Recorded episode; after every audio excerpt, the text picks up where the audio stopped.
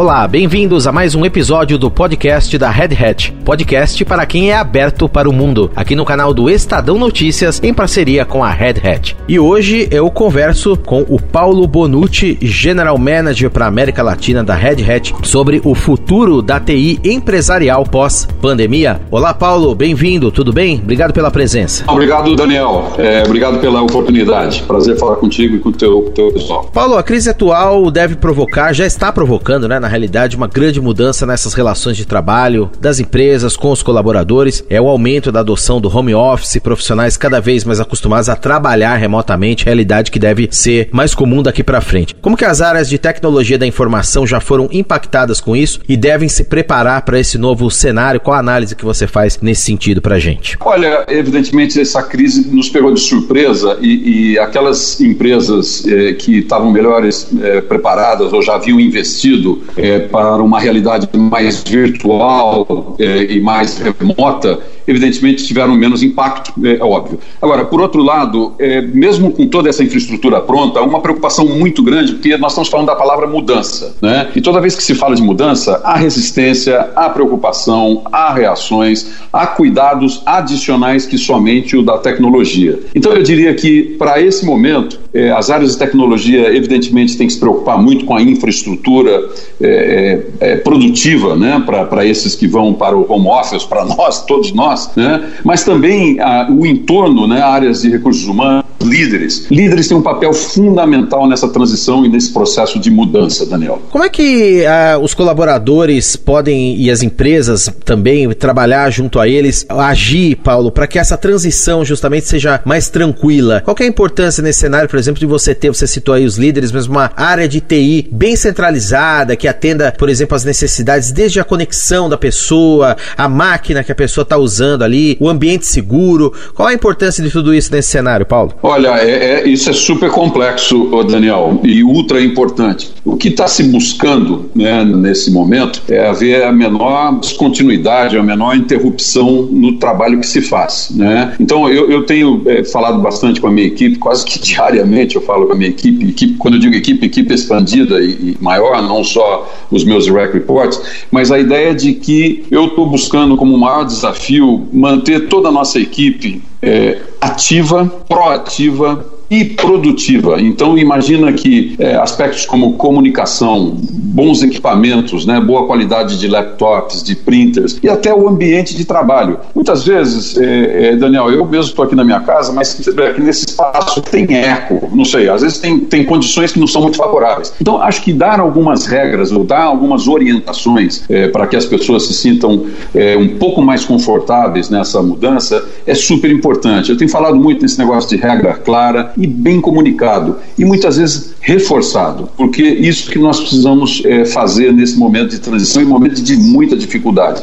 Evidentemente, a infraestrutura tecnológica, como é, conexões, esse tipo de coisa, a empresa tem que dar o melhor que for possível ao alcance de, de todos os profissionais, dependendo onde ele ou ela moram é, na, na, cidade, né? Mora na cidade. Hum. Muito bem. Agora, um ponto importante também que tem se falado muito, Paulo, nesse cenário todo de mudança e para que como você muito bem colocou, haja o mínimo de impacto possível, são as questões de segurança da informação, na né? proteção dos dados, privacidade desses dados. O que, que também tem que se prestar atenção aí nesse cenário para que isso não se torne uma dor de cabeça, garantindo a segurança dos dados, né? As pessoas estão acessando de casa, afinal, com as suas máquinas, muitas vezes, dados corporativos e tal. O que, que deve ser observado aí? O equipamento, você usar uma VPN, ele está sempre atualizadinho. O que, que deve se fazer é. aí, Paulo? Olha, há regras muito claras é, com relação a manter a o ambiente seguro e protegido das invasões maliciosas. Né? Então, a, a maioria das empresas, eu diria hoje, mesmo independente do tamanho, são empresas pequenas, médias ou muito grandes, já tem um, um procedimento, né? já tem uma,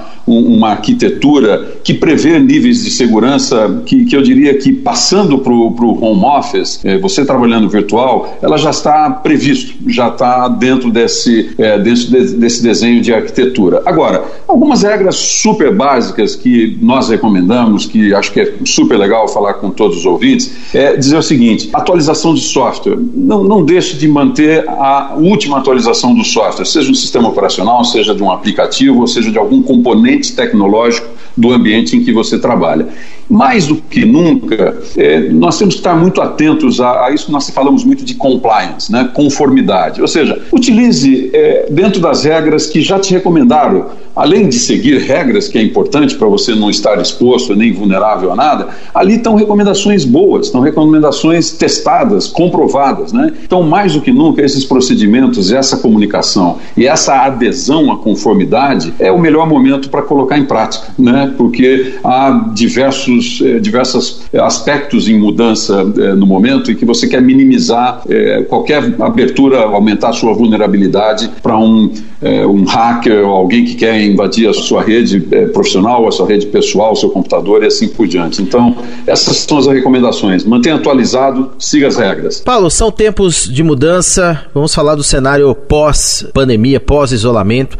As empresas terão que passar por essa reinvenção, já estão passando, como a gente falou. Tem a questão dos custos, né? Os negócios têm que ser otimizados para garantir a própria sobrevivência, em muitos casos, a partir de agora. Esse cenário vai mudar. Como é que, por exemplo, soluções open source terão esse papel importante nesse cenário novo dos negócios? Como é que a empresa poderá buscar isso para inserir tudo isso em sua realidade corporativa? Daniel, eu adoro essa pergunta pelo seguinte, porque open source, evidentemente, é uma forma de se desenvolver tecnologia através do código aberto. código aberto é um código que você pode mudar, é, copiar, distribuir, é, sem qualquer restrição. Agora, qual que é a grande beleza desse ambiente de código aberto? É que você tem muita colaboração você tem quase que ilimitado ou infinito número de pessoas que podem co colaborar num projeto e numa ideia. Quer dizer, você extrapola né, a, a coisa do código, do sistema, da aplicação de um programa é, de tecnologia para ideias. É, hoje estamos vivendo isso desde o começo da pandemia e do isolamento, quando nós encontramos aquelas restrições, ainda há, né, dos respiradores ou aquelas, é, aqueles equipamentos de proteção individual.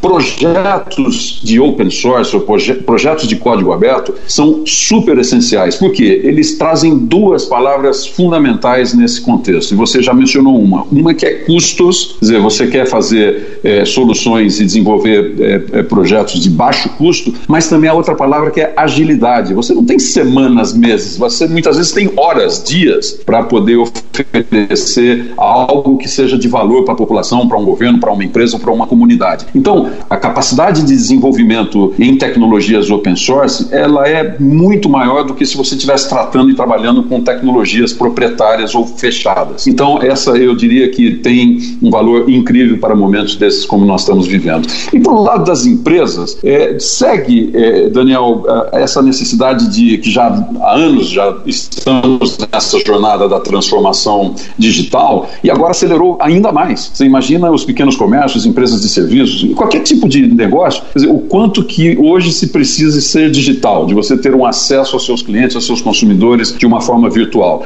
Então, é, as tecnologias open source são um grande aliados para fazer isso, com custo baixo e com agilidade muito maior. E como é que a Red Hat está trabalhando para ajudar essas organizações a colocarem essa nova realidade no seu dia a dia, atravessarem a crise, fortalecerem esse cenário futuro com o menor impacto possível, Paulo? Olha, nós estamos trabalhando é, muito. É, a, a, demanda para nossos é, serviços está sendo muito alta. Nós, nós temos que, evidentemente, é, nós também estamos sendo impactados pela crise como um todo, é, mas mais do que nunca nós queremos estar ao lado dos nossos clientes, porque a nossa visão é de longo prazo. Fazer um projeto de longuíssimo prazo com nossos clientes e parceiros e ecossistemas de, de desenvolvedores, é, é, mostrar essa flexibilidade no momento da dificuldade. E, e, essa que eu comentei agora há pouco, essas ideias né, de projetos é, que possam impactar positivamente a sociedade, nós estamos diretamente envolvidos em muitos desses projetos. Não somente a Red Hat, porque como eu acabei de falar, tudo que é aberto, tudo que é do mundo colaborativo, você tem indivíduos, seja de universidades, de empresas, multi-empresas, contribuidores individuais. Então a Red Hat está junta, é, na, vamos dizer, no que diz respeito a ajudar governos, instituições a, a minimizar as dores e os impactos dessa crise, mas também pelo lado empresarial, nós estamos ajudando muito a acelerar é, as empresas para uma realidade muito mais digital através de modernização do legado, ou seja, do que eles já têm existente, né, de, de sistemas, de processos, mas também trazendo novidades, trazendo ferramentas para que eles possam lançar serviços e produtos dispositivos é, de uma forma muito mais ágil. E aí está a Red Hat atuando. Eu conversei sobre o futuro da TI empresarial, também sobre o momento atual, mas principalmente esse futuro pós-pandemia com o Paulo Bonucci, General Manager para a América Latina da Red Hat. Paulo, grande abraço para você, muito obrigado pela presença, pela entrevista, até uma próxima. Muito obrigado pela oportunidade, Daniel. Um abraço para você e para todos. E este foi o segundo episódio da série podcast da Red Hat, que você acompanha conosco aqui no canal do Estadão Notícias. No próximo capítulo, vamos falar de Hybrid Cloud ou nuvem híbrida e seus benefícios, mostrando para você de que se trata essa tecnologia, como ela contribui com o dia a dia das empresas e por qual motivo ela é a melhor opção de escolha para as companhias. E também, ao longo dos próximos dias, estarão presentes por aqui temas como o poder feminino na tecnologia, a segurança digital em tempos de pandemia, a edge computing ou computação de borda, entre outros. O podcast da Red Hat, para quem é aberto para o mundo, tem a apresentação minha, Daniel Gonzalez, com os trabalhos técnicos de Vitor Reis. Um abraço e até a próxima.